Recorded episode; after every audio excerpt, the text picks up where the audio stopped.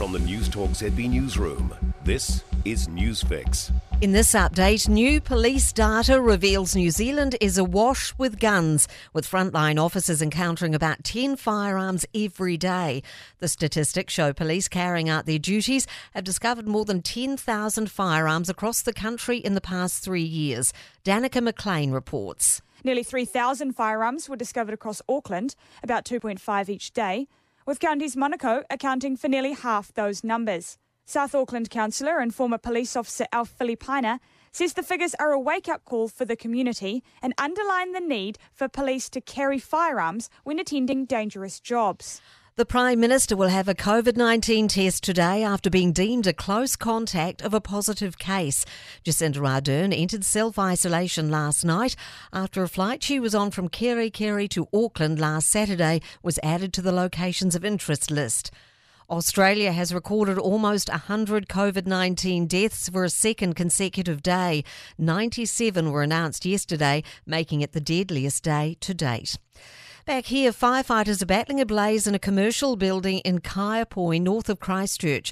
Emergency services were called around 12:30 this morning. Four fire crews are working to extinguish the fire and there are no reports of injuries. A reminder for parents to be aware of their children's asthma as they return to the classroom. The Asthma and Respiratory Foundation found in 2020 hospitalisations for children peaked in week three of the first term at a higher rate than during the winter period.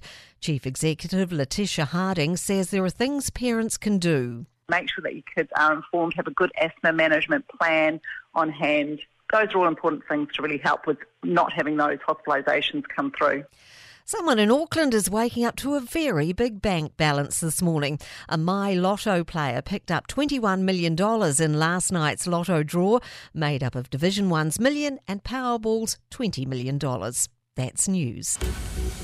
In sport, Australia has a homegrown women's singles Grand Slam tennis champion for the first time since 1978. Top seed Ash Barty reigns supreme at the Australian Open, beating American Danielle Collins 6 3 7 6 at Rod Laver Arena. Barty is the first Australian woman to win the major in Melbourne since Chris O'Neill 44 years ago, and she says it feels amazing. As Aussies, we're exceptionally lucky to to be Grand Slam Nation to get to experience to play at home is is really special, and to be here as a champion of the the tournament is really exciting. And the Northern Brave have capped off a stellar 2020 Super Smash cricket campaign with a 56 run win over Canterbury in the final in Hamilton.